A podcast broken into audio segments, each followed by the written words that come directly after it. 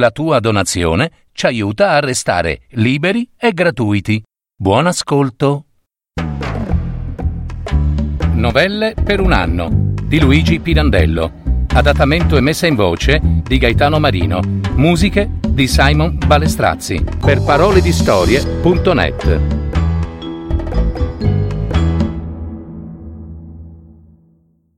Il professor Terremoto. Quanti, di qui a molti anni, avranno la ventura di rivedere risorte Reggio e Messina dal terribile disastro del 28 dicembre 1908. Non potranno mai figurarsi l'impressione che si aveva, allorché, passando in treno, pochi mesi dopo la catastrofe, cominciava a scoprirsi tra il verde lussureggiante dei boschi d'aranci e di limoni e il dolce azzurro del mare. La vista atroce dei primi borghi, in rovina, gli squarci e lo sconquasso delle case. Io vi passai pochi mesi dopo e dai miei compagni di viaggio udì i lamenti sull'opera lenta dello sgombero delle macerie e tanti racconti di orribili casi e di salvataggi quasi prodigiosi e di mirabili eroismi. C'era, in quello scompartimento di prima classe, un signore barbuto, il quale, in particolar modo, al racconto degli atti eroici mostrava di prestare ascolto, se non che, di tratto in tratto, nei punti più salienti del racconto, scattava, scrollando tutta la magra persona irrequieta in un'esclamazione che a molti dava i nervi, perché non pareva encomio degno all'eroismo narrato. Se l'eroe era un uomo, egli esclamava con quello scatto strano, disgraziato. Se donna, disgraziata. Ma scusi, perché? Non poté più fare a meno di domandare a un certo punto un giovanotto che gonfiava in silenzio da un pezzo. Allora quel signore, come se anche lui da un pezzo attendesse quella domanda, protese impetuosamente la faccia, verde di bile, e sghignò. Ah, perché? Perché lo so io, caro signore, perché. Lei si indigna, è vero. Si indigna perché se fosse stato presente al disastro, a una trave, un mobile, un muro, non, non l'avessero schiacciata come un topo. Anche lei, è vero. Vuole dire questo.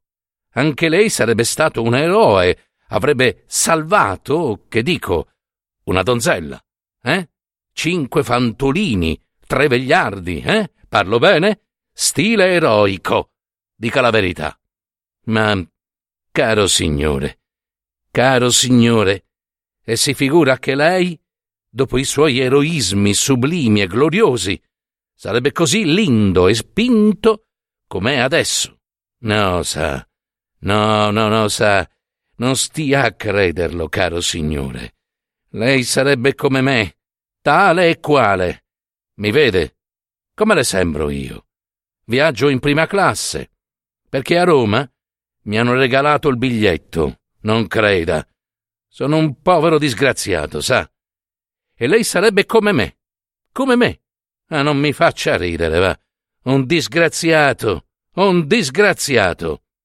S'afferrò, così dicendo, con una mano e con l'altra le braccia e s'accasciò torvo e fremente nell'angolo della vettura, col mento affondato sul petto.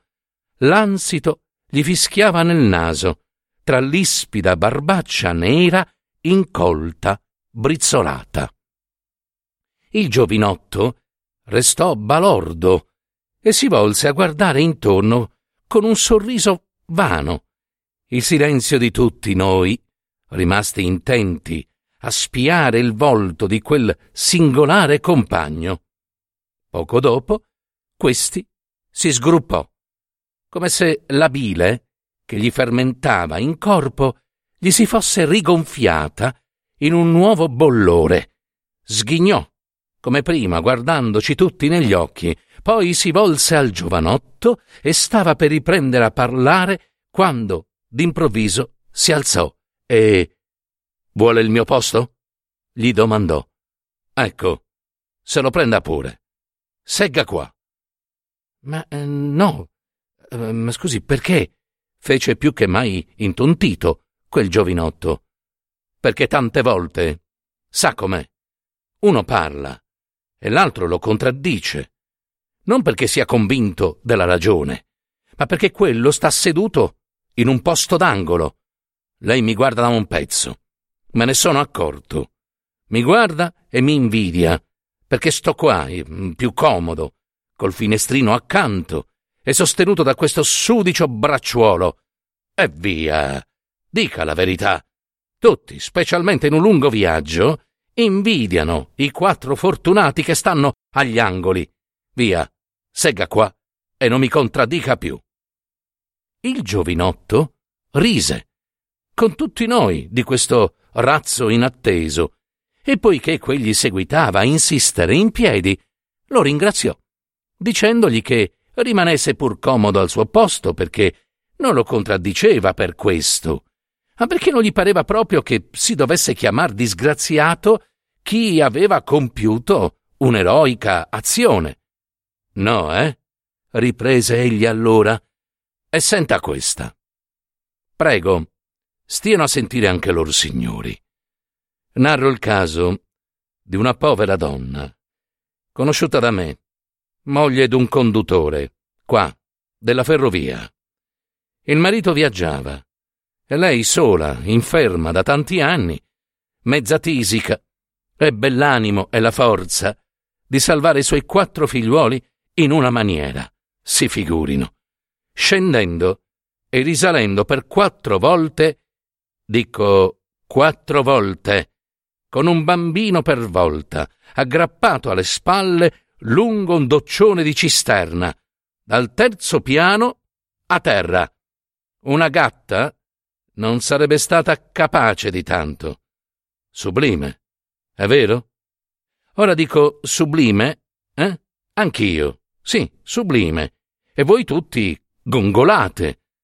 Ah, che sublime, signori miei. Disgraziata. Disgraziata. Sapete com'è che le andò a finire? Così, diciamo, precinta, eh? d'eroismo, così raggiante, di sublimità, naturalmente apparve un'altra al marito, commosso e ammirato fino al delirio, al marito che da parecchi anni, per un divieto dei medici, non la teneva più in conto di moglie e la trattava perciò a modo d'una cagna, a cinghiate e vituperii.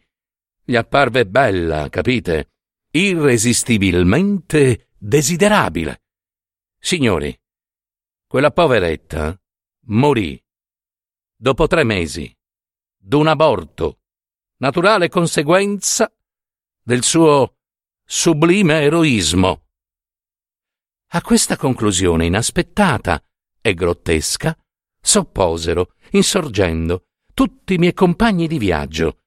Beh, ma che? Ma via, ma, ma perché doveva dirsi dipesa dall'eroismo la disgrazia di quella poveretta, e non piuttosto dal male di cui soffriva prima?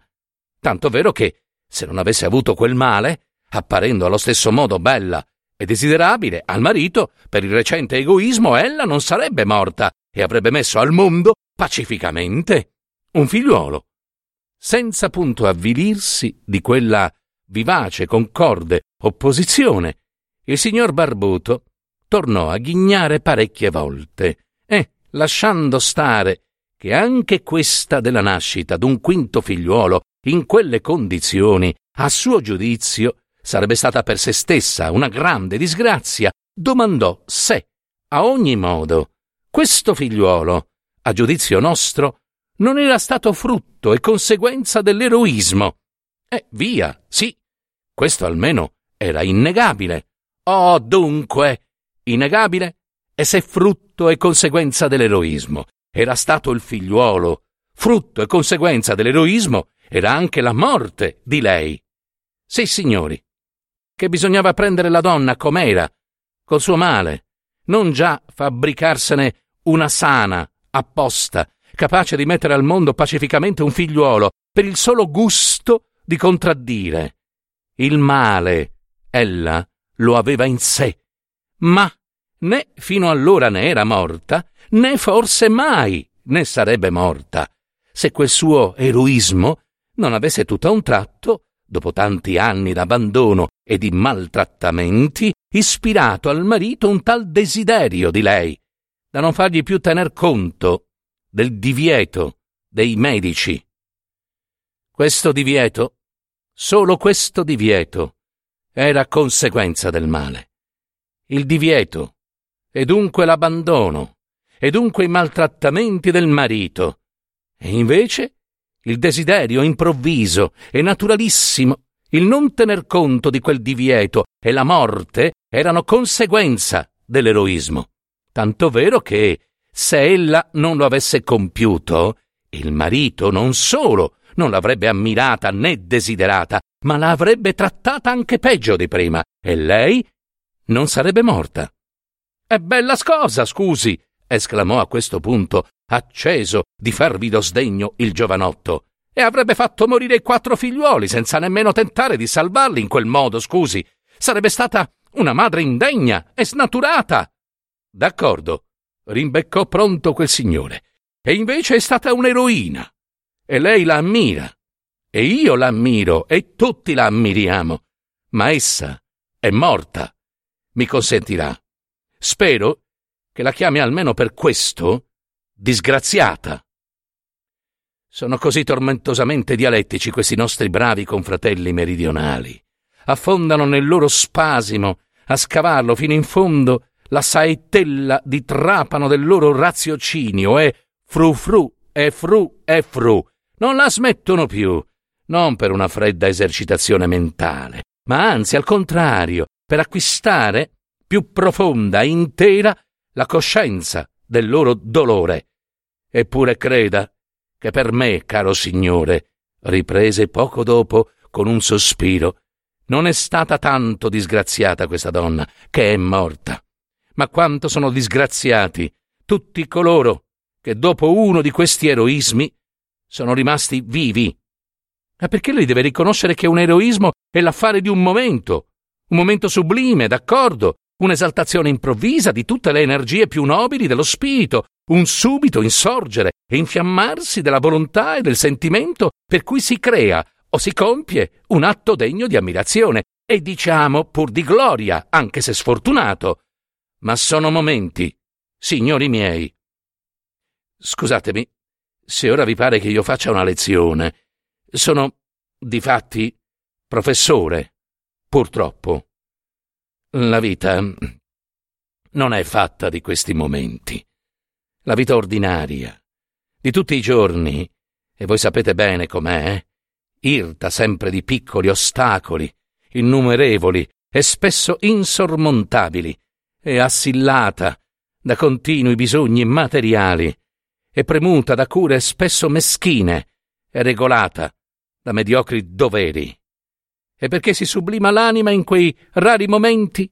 Ma appunto perché si libera da tutte quelle miserie, balza su da tutti quei piccoli ostacoli, non avverte più tutti quei bisogni, si scrolla da addosso tutte quelle cure meschine e quei mediocri doveri e così, sciolta e libera, respira, palpita, si muove in un'aria fervida e infiammata, ove le cose più difficili diventano facilissime, le prove più dure, lievissime, e tutto è fluido e agevole, come in un'ebbrezza divina, respirando, palpitando, muovendosi nell'aerea sublimità di quei momenti se lei però, signor mio, che bei tiri le gioca, che razza di scherzetti le combina, eh? Che graziose sorprese le prepara la sua anima bella e sciolta da ogni freno, destinata ad ogni riflessione, tutta accesa e abbagliata nella fiamma dell'eroismo. Lei non sa, lei non se ne accorge, non se ne può accorgere, sa. Se ne accorgerà quando l'anima le ricascherà come un pallone sgonfiato nel pantano della vita ordinaria. Oh, allora, eh, guardi, torno da Roma, ove al ministero da cui dipendo mi hanno inflitto una solenne riprensione, ove i miei maestri della sapienza mi hanno accolto col più freddo sdegno, perché son venuto meno, dicono, a tutto ciò che s'aspettavano da me. E qua, guardi, guardi, guardi qua, ho un giornale, dove si dice a proposito del mio libercolo, che sono un vilissimo cinico grossolano, che mi pascolo nelle più basse malignità della vita e del genere umano. Io, sì signori, vorrebbero da me, nei miei scritti, luce, luce di idealità, fervor di fede e che so io. Sì signori, qua abbiamo questo bellissimo terremoto, eh? Ce ne fu un altro, quindici anni fa, quando io venni professore di filosofia al liceo a Reggio Calabria. Il terremoto da allora non fu veramente come quest'ultimo, ma le case, ricordo io, traballarono bene, i tetti si aprivano e si richiudevano, come fanno le palpebre, sa?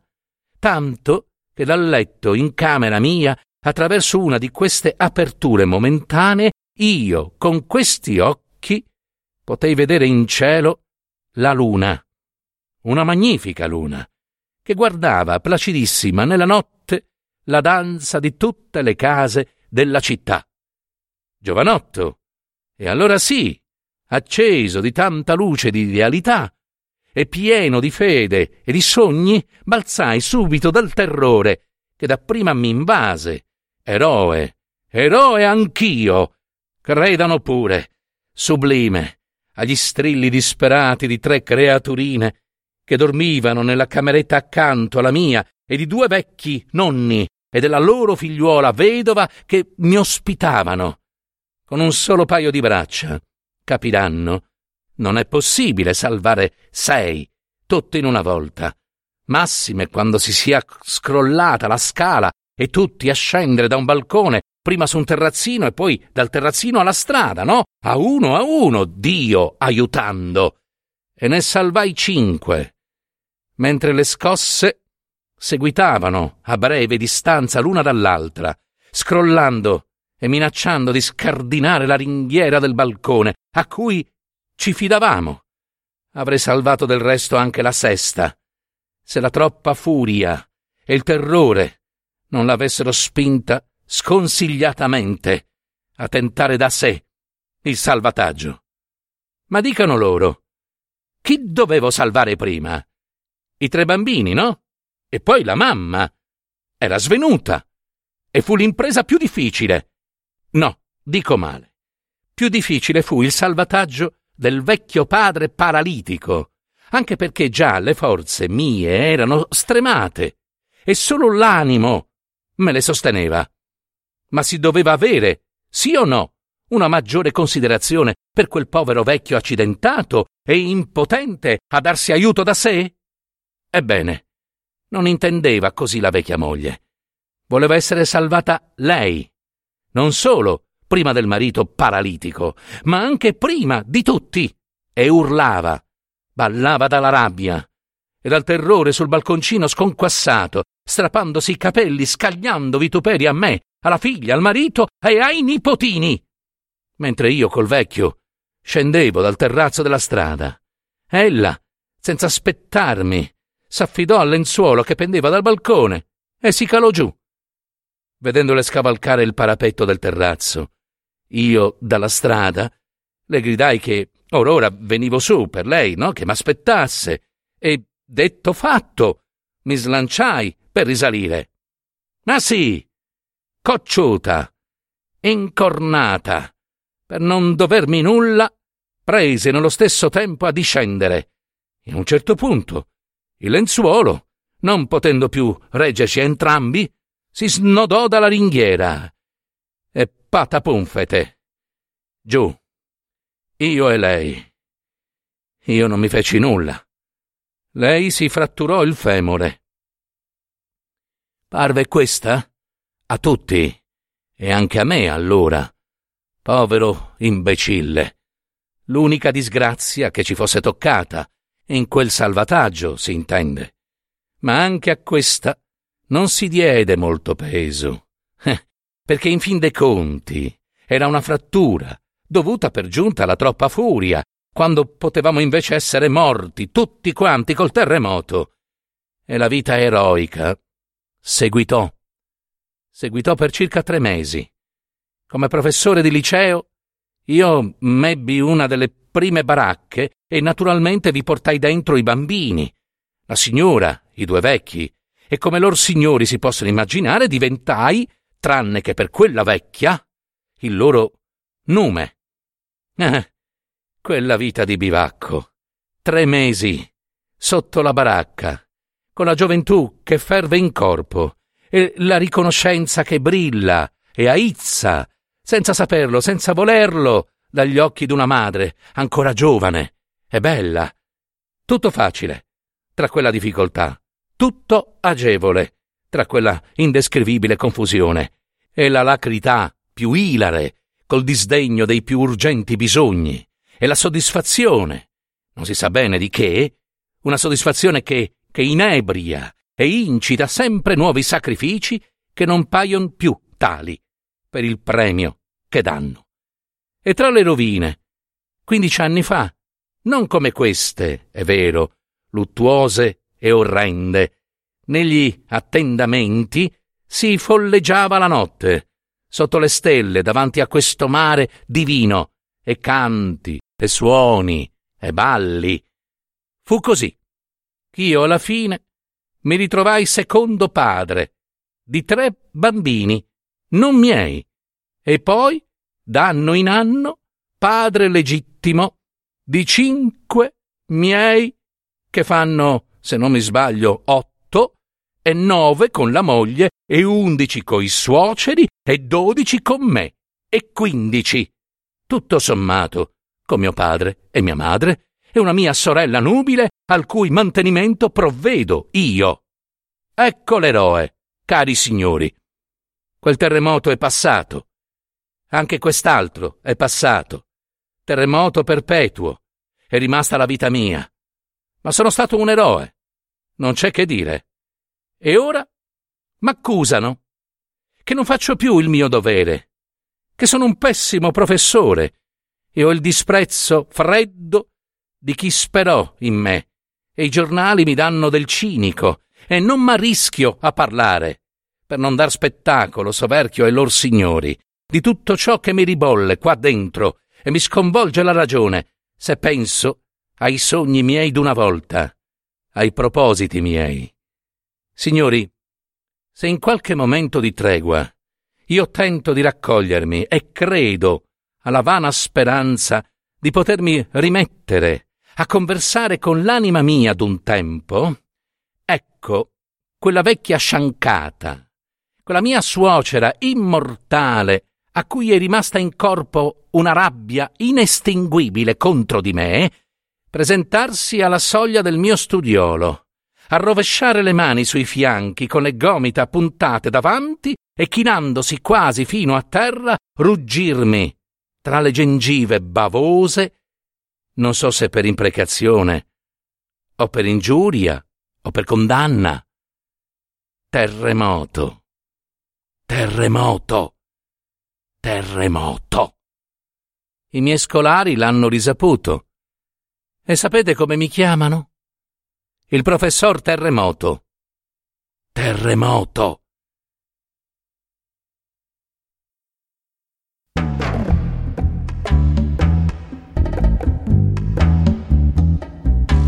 Avete ascoltato?